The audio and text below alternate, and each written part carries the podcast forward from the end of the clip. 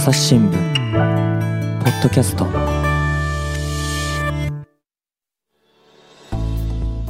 皆さんこんにちは。朝日新聞の水野あずさです。今回は出生前検査を取り上げていきたいと思います。皆さんこの出生前検査って聞いたことありますか？あの出生前検査とか出生前検査とかいろんなこう読み方もあるんですけれども私このちょっとテキストで書いてきてどどう読むんだろうと今回あのポッドキャストやるにあたっていろいろ調べまして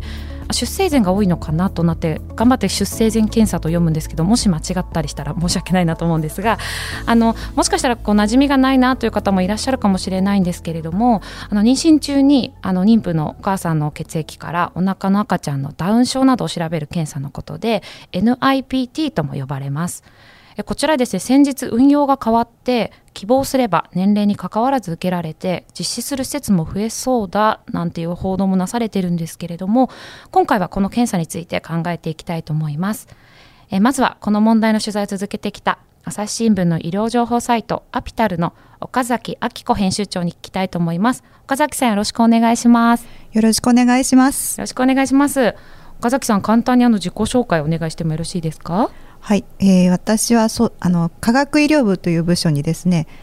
20年ぐらい、えーまあ、出たり入ったりなんですけどもずっといてその間、えー、ライフワークとして生殖医療の取材をずっとしてきました、はい、例えば、まあ、代理出産だったり卵子提供だったり、うん、まあ、そうした生殖医療とつきものなのがこの出生前検査ということで、えー、このテーマもずっと取材してきたという経験があります。なるほどそうなんですね。この先ほどもねあの読み方を2人 ,2 人でね確認していて読めるかなってドキドキしてたんですよね。出生前なのか出生前なのかということで。なんで今回あの検査って言ったらこの新しいあの変わった出生前検査のことだと思って皆さん聞いていただきたいんですけれどもこの接触医療ってかなり大きく変わってきてるんですね。そうですよね。だから一番初めに体外受精の子供が生まれたのが1978年って言われてますよね、うんうん、そこからだから約50年ちょっとでここまでもうその生まれる赤ちゃんの異常が遺伝子レベルで分かる時代を迎えるっていうのは、まあ、私も20年前はこまでこう進むっていうことは全然考えてなかったです。なるほど。なんかね体外受精もその始まった頃はこうかなりビッグニュースというかでしたけど、今だと本当に不妊治療で当たり前というかかなりポピュラーになってきてますよね。そうですよね。やっぱり。まあ、私もそうなんですけども高齢出産が、えー、増えてきてそれは、まあ、働きながら、えー、キャリアを追求しながら子供も欲しいという女性が増える中どうしてもそれは仕方ないことだと思うんですよね。うん、でもそうなるとやっぱりこうどうしても、えー、妊娠する年齢が上がって、うん、そうすると生殖医療のお世話になったりまたまあ今回のテーマである出生前検査どうしようと考える人が増えるのかなと思ってます。なるほどなるほどあの今高齢出産ってお話ありましたけど何歳からが高齢出産ってことになるんですかね？えー、35歳ってひどいと思いませんか？そうですね。35歳高齢か。私も超えちゃってるんでもしこれからね産もうってなると高齢出産になるってことだと思うんですけれども岡崎さんは何歳の時にお子さん出産されたんですか？私は、えー、42歳です。あなるほどなるほど。そうかじゃあその時は結構ご自身高齢出産でとかって戸惑いとかもありました？いやあのなんか根拠ない自信があったんですけれども、えっ、ー、と実際なかなかああの子供が欲しいなと思い始めたのがそれこそ40とか41ぐらいだったんで相当遅くって、うん。うん、でああのその分やっぱりあの知識としてはいろいろこれまで産婦人科の取材をしていてあったんですけど、はい、我がことになると全く違うレベルの不安とか大変さがありました、うん、そうですよね。なんであの今回の出生前検査っていうのもちょっと不安を抱える妊婦さんもいらっしゃると思うのであのそもそもこの出生前検査ってどんな検査なんですかっていうことなんですけれどもどどういう検査をするんですかこれって？そうですね。あの、まあ、いろんなタイプがあるんですけれども、はい、今回あのニュースとなっているのはあの NIPT と言われる検査で、うん、これがあのお母さんがだいたい妊娠10週ぐらいの以降ですね、うん、あの採血してそのあの血液の中に含まれるあの赤ちゃんの由来の DNA を調べる、はい、という検査になるんですね。うんうんうん、でこれで何がわかるのかっていうと、はい、えー、3つの染色体異常と言われるんですけど、まあ、ダウン症、うんうん、13トリソミー18トリソミーこの3つっていうのはあの遺伝子ってあの染色体って普通2本とされるんですけども、はい、それぞれ21番目13番目18番目の染色体が3本あるかどうかっていうのを調べる検査になります。はいこれがあの血液で分かってしまうってことなんですね。すごいですよね。だからあの赤ちゃんまあ10週ぐらいになるとちょっとずつお母さんのあの血液の中にも赤ちゃんの DNA がポロポロと漏れてくると。なるほどなるほど。なんかこう聞くとこう病気がわか,、まあ、分かるっていうことで、まあ、赤ちゃんのことがより分かるってことで安心するお母さんとかもいるのかなと思いつつもなんか病気が分かってしまってちょっと怖さもあるなと思うんですがこのそもそもえーと、ダウン症13トリソミー18トリソミーってどれくらいの可能性であの生まれてくるって言われてるんですか、ね、そうですね。その可能性って全然年齢によって違って、うん、でなので、まあ、35歳とか以上になると、まあ、徐々に増えつつある。で40歳になるともっと上がって45ぐらいとかなり3人に1人とか、あのその確率をあの見る検査なんですね。そこがでなのでこれまではずっとまああんまり低い確率の人が受けても意味がないですよねということで一応あの高齢の出産の人に限るというあのラインが引かれていたんです。なるほど。なこれまではじゃああの確率高めの人に検査しようということで35歳以上の人にやろうっていう制限があったということなんですね。はい、なるほど。これあのそもそもこの NIPT の検査ができる施設にこう認定施設と認定外施設があるっていうふうにこう報道でも聞いたんですけれども。そうですね。あの当初これがアメリカで検査が始まったのが、まあ、2010年とか11年ぐらいなんです。うんうん、でこれが結構こんなあの妊娠10週でまあまあ精度が高いあの確率で赤ちゃんの異常が分かるぞということで、うん、もう日本のあの学会の先生方もあこれはすぐ日本に入ってくるよねっていう話が、まあ、2011年12年ぐらいから出ていました、うんうん、でもそうするとあまりにも採血さえすればいいので、うん、まあ言っちゃえば産婦人科以外のあの他の内科とか美容外科とか整形外科とか、まあ、医師免許さえあれば採血はできるので、はい、闇雲に広がったらそれはそれであの妊婦さんも混乱してしまうだろう。ということでじゃあ何らかの規制を、えー、設けた方がいいねっていうことで、うん、えー、日本医学会というとこ、はい、あのお医者さんたちの集まりの学会がじゃあ認定制にしようねということで動き出して13年、うん2013年からは認定施設だけができるというふうになりました。なるほどなるほどあのこのポッドキャスト収録の時に、まあ、ちょっと検索してみたんですけれどもあのなんか調べてみたらなんか認定施設なのかなって思えないようなこうたくさんのクリニックがバーって出てきてで費用5万円からとかそういう広告とかも出てるんですよ。なんかんっていうのでこうこちらこうユーザー側っていうんですかね私たちからするとどどれが認定でどれが認定外なんだろうってちょっと分からなかったんですよね。そうですよね普通に Google とかで NIPT って入れると、パッとこう広告サイトがどんどんどんどん出てきますよね。はい、でまあ広告サイトが出ているとして出ているから認定外だとも言えないんですが、まあ、ほとんど認定外なんですけども、うん、基本的にはあの NIPT コンソーシアムというホームページなどでこう、はい、認定された施設っていうのは確認できるんですが、うん、でもそこまでたどり着く方って少ないですよね。と思いますね。なんかあの、まあ、えなんとなくぼんやりこういう検査があるって知っていたらこの出なんか出生前検査とかそういうので検索しちゃってそしてやっぱり上に出てくるところに相談に行っちゃったりしますよね。そうですよね。しかもなんか5万円とか出たらあら。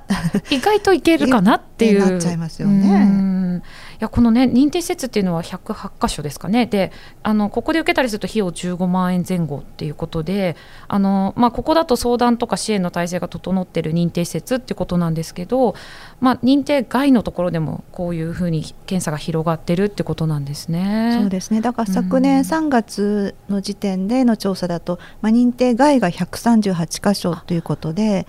だから認定されている施設より多いですもんね。そうですね。なるほどなるほど。なんかでもこういうちょっとね安かろう悪かろうじゃないですけれども安いところで受けちゃってトラブルみたいなことも起きたりしてないんですか？ですね。あの、うん、検査自体はまあその、えー、認定外のクリニックとかがしているわけじゃなくてその検査会社に依頼しているので、うん、特にじゃあ検査の精度が低くてということは起きてないようですけれども。はい一方でその、まあ、何をもって認定しているかというところを考えると、うん、まあ、ちゃんとした遺伝カウンセリングが受けれますよと、えー、認められたところだけ認定施設としているわけなんですよ。はい、でもそのクリニックというとクリニックで、まあ、認定外でやっているようなところはじゃあそこに専門のカウンセラーがいるわけでもないし、うん、じゃあそもそもこういう、えー、検査がでで何が分かるのかという説明も例えば紙1枚だったり数分で済ませたり、うんうん、でもっと怖いのがじゃあ陽性です。異常があるかもしれませんっていう結果が出た後のフォローがほとんどないというその点だと思います。なるほど。そのねあのもし赤ちゃんに異常があるかもしれませんっていうのが出てしまった時にその後のフォローがないっていうのはこう妊婦さんからしてもどうしたらいいんだろうって気持ちになりますよね。そうですよね。多分この検査を受ける方って、まあ、ちょっと不安だからと言って受ける方が多いと思うんです。でも、うんうん、そのちょっと不安だからあの不安を打ち消すためにポジティブじゃないあの障害がないだろうということを確認するために受けてると思うんですね。うんうん、でそれがまあ、もしあのポジティブ陽性って出たら、うん、ほとんどその時のその後のことって想定していないわけなんですよ。はい、そこでそうは言ってもどんどんお腹の中で赤ちゃん育っている。うん、でじゃあもし中絶というあの結果を選ぶにせよ、まあ、妊娠22週未満というあのリミットがあるわけですから、うんうん、本当に考えられる時間って数週間しかないんですよね。でしかも妊娠中ってめちゃくちゃホルモンの関係なのか、うん、不安定なんです。よね。きっとね情緒不安定というかもうただでさえその中ですごく重い決断を急に迫られるってことですよね。そうなんですよね。ひたすら妊娠中のことを思い出しても、うん、もうしょっちゅうグーグルでいろんなことを検索検索場に。不安になっちゃったりしてですか、うんうん、そうちょっとだからなんかあの体重の増えが、うんうん、あの少ないんじゃないかしらとかこの週だと大体これぐらいまで発達していないはずなのにどうなんだろう。この間エコーで動いてなかったとか、はい、とにかくとにかく不安がいっぱいで、はい、その中にこんなあのいきなり晴天の霹靂のような結果が出た時にどこまで受け止められるのかっていうのはこれはあの相当重い問題だと思います。そうですよね。なんかすごく方法が手軽だからこそ、まあ、血を抜けばいいって、まあ、ちょっと簡単な手軽な方法だからこそなんか軽く受けられちゃいますけどでもすごく重い決断を伴うことがあるってことですね。すね。うん。この実際この陽性になった方でどれぐらいの方がどういう決断をされてるみたいなあの結果は出てるんですか？そうですね。だから陽性になってでその後あのこれはあの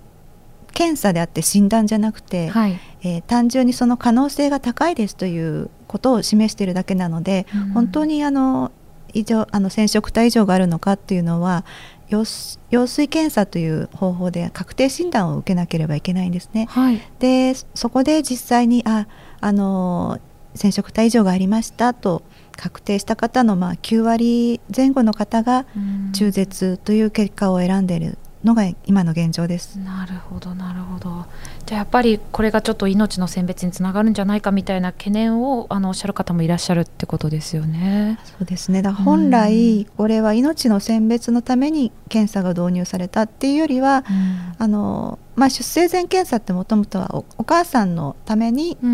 始まった検査なんですけども、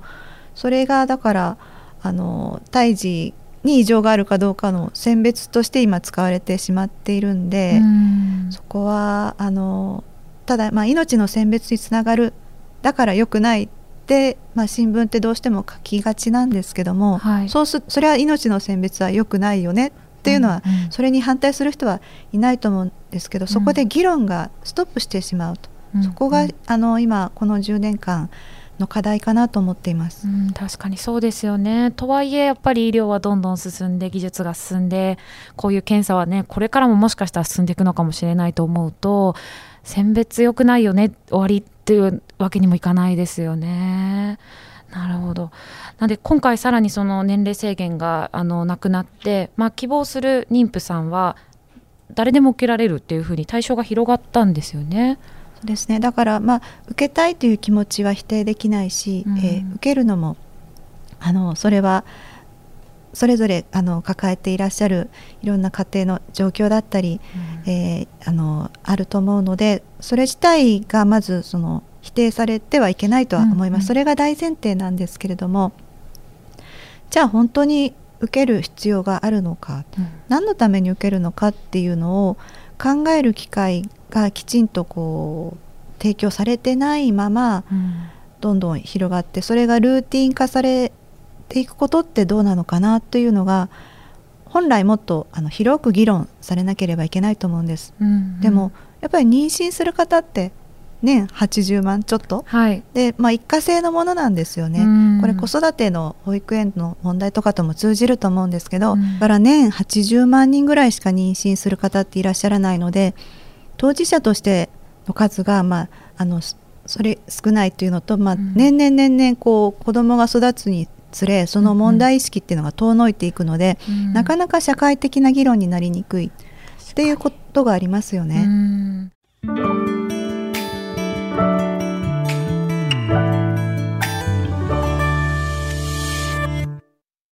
忙しい時でも大事なニュースはチェックしたい。それなら朝日新聞デジタルの紙面ビューアーとポッドキャストはどう？紙面なら見出しの大きさで大事なニュースが一目でわかるしポッドキャストは通勤中でもながら聞きできるよ。いつでもどこでも。朝日新聞。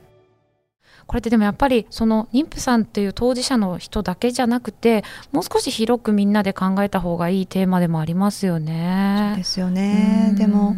なかなか、まあ、当事者にならないと、うん、な皆さん多分出生前検査を受けられる方も、うん、いざ妊娠して本格的に調べるっていう方がほとんどだと思うんですよね。そこはまあそれはそれで仕方ないと思うんですけれどもだからこそきちんとあの国なりがあのこの問題国はまあ言うなれば学会に任せっきりで、うん、あの部外者として放置してきたわけですよね。で、まあ、ようやく国としても認定制度に関わりましょうという動きは第一歩だと思うんですけれども、うん。もう少しじゃあその認定外施設を今後どうするのか、うん、でじゃああの今回、えー、チラシなどを、えー、配布して、まあ、妊婦の方に情報提供するということですけども、うん、本当に、えー、それだけでいいのかとかいろんな課題がまだあるんじゃないかなと思います。うん、なるほどなるほどあの今回ねその年齢制限なくなったということであの母子手帳を受け取る自治体の窓口でなんか情報提供みたいなのがあるんですよね。これがあのチラシを配ったりとか、そう、ね、なんかそういうお知らせがあるってことなんですね。はい、だから、まあ、これまで特にあのこういう検査がありますよっていうことを、まあ、産婦人科医からあの進められる例っていうのはそんなにないとは思うんです。うんうん、一方でだから、まあ、一応こういう検査がありますよというチラシを配るっていうのは、まあ、妊婦さんにとっては選択権が広がるという捉え方もできますし、えー、一方で、まあ、ただこれだけこうネットとかが発達してるんで皆さん出生前検査っていう言葉ご存知だと思います、だからそのチラシを配ること自体がどこまであの有効なのか、正確な情報にたどり着けるのかっていうのはその情報提供のあり方っていうのも注目しています。そうですね。やっぱりこうチラシだけ配ってその後結局名前だけ知って検索したらその認定外クリニックがずらっと並ぶみたいな状態にたどり着いてしまうわけですもんね。なるほど。やっぱりあのみんなあのこの年齢制限がなくなってみんながこう希望すれば受けられるっていうのはあのデンマークが世界で初めてなんですか？そうですね、うん、あのデンマークでは2004年からこの NIPT ではないんですけれども、はい。あの母体血清マーカーという、まあ、同じく採血で赤ちゃんの染色体異常がの可能性が分かるという検査が、えー、全年齢のすべての妊婦に、うんうん、えー、提供されてます。で実際あの無料で受けられるので妊婦さんの9割以上の方が、え検査を受けているという状況です。はい、こう9割以上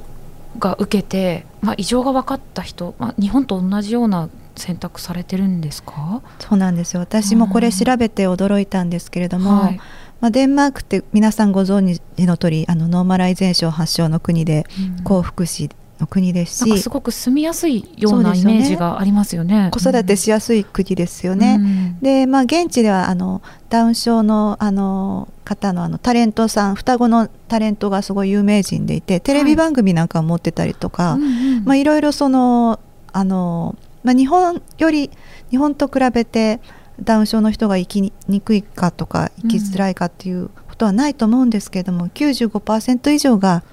まあ、中絶を選んでるということを知って、うん、ちょっとショックを受けました。そうですね。うん。これあの専門家の方とかこう選んでる理由みたいなこと何かお話になったりしてるんですか？ですね。だから、うん、まあ、あのちょっと日本と社会背景が全然違うって、うんうん、またあの女性の産む権利産まない権利という点が、うん、あのまあ、勝ち取ってきた国であるっていう背景もあるんですけれども、はい、やっぱりこうあのダウン症とかあのトリソミーのお子さんってその生まれないとどの程度障害が出るかっていうのが全然わからない、うんうん、で、まあ、本当に重いと寝たほぼ寝たきりに近い方もいらっしゃいますし全くそのあの大学まで行く方もいらっしゃると、うんうん、本当にグラデーションがあるんですけどもじゃあそのこの検査を受けた時点で我が子がどれぐらい障害が重いのかがわからないと。そうですね。それであの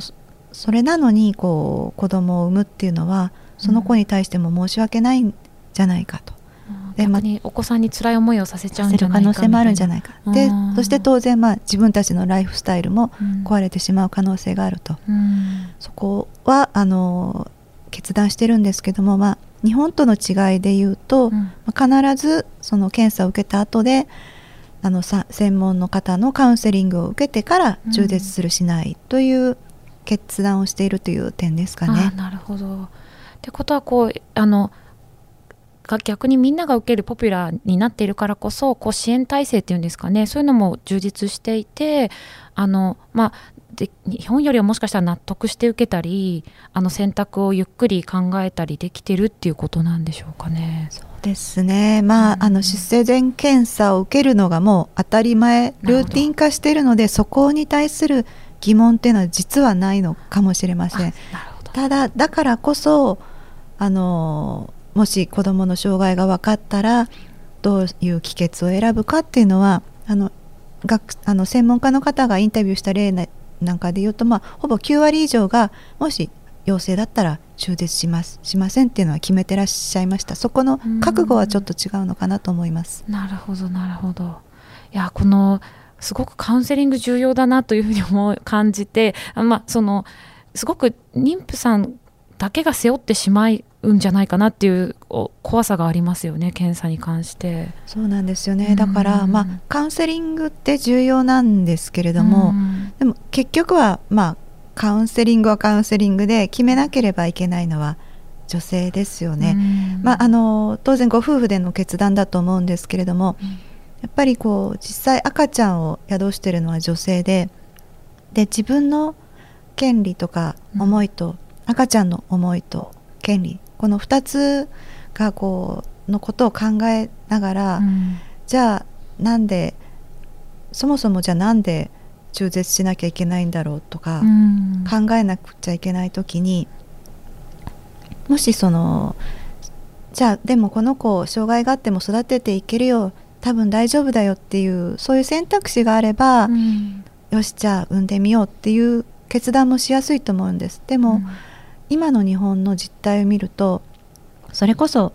小さい赤ちゃん連れベビーカーで連れてるとこう私も蹴られたことありますし。本当ですか？あの決して子育てにみんなが優しい目線をくれ投げかけてくれるっていう現状ではないのを肌身でも感じます。そんな中でじゃあ、えー、障害児を産むという選択をした場合、どこまで、えー、自分たちが頑張んなきゃいけないのかっていうそういう不安ってすごい大きいと思うんですよ。そうですよ、ね、そこでいや実はそうじゃないんだよっていう支援をどこまでちゃんと本人に届けることができるか、うん、そこが多分カウンセリングの中で重要なのかなと思いますし、うん、そういったまあ社会を変えていくことっていうのも大事なのかなと思います。本当にそうですね。なんかあのこう障害があってもなくても誰でも生きやすい社会でみんなが安心してほっとしていたら、まあ、多分こんなに少子化にもそもそもなっていないし多分女性もねあのもっと働きながら産むってことをこう選択肢にもっと入れていけると思うんですけどやっぱり今高齢出産が多くなってしまってるのももっと頑張って働いてキャリアを作ってからじゃないとなかなか産むことまで考えられないみたいな人もいますよね。多分そうですよね、ある程度会社でポジションを得てからじゃないと怖くて産めないっていう方も多いと思います、それにこうこれだけ生産性生産性って言われると、それこそじゃあ産んだ子供がちゃんとこうこの競争社会で生き残っていけるのかとかそういう間違わない子育てをしなくちゃいけないんじゃないかとかそういうプレッシャーも大きくて、はい、それが余計こうあの子供を産んでもいいんだろうかっていう悩むことにもつながっているんじゃないかなと感じます。本当にそうですね。あのまあ、次回のあの出生前検査のこの後編が実はあるんですけれども後編ではあのぜひ男性をね実際に育ててるあのご家族がどんな風に暮らしているのかとかこう当事者の方の声も聞きたいなと思ってあの俳優の奥山義恵さんをゲストにお迎えしてあのどんな暮らしをしているのかなとか産む前どういう思いだったとかそういうことをちょっと深掘りしていきたいなと思うんですけれどもやっぱりあの社会の話だなと思いますね。本当に妊婦さんが受けるしすごく悩んじゃうことなんですけれども結局子育てしやすい社会にしていかないとこの検査もいい方向には向かないんだなって聞いてて思いましたね。そうなんですよね。だから本当にここの狭い検査の話だけで議論してもこの問題は解決しないので、はい、まあ、社会の問題なんだっていうことまで広げていくことが、うん、まあ、あの今後の大きな重要な課題だと思います。そういう意味であの当事者である奥山さんのあの体験聞くの楽しみにしてます。はい。岡崎さん今日はありがとうございました。ありがとうございました。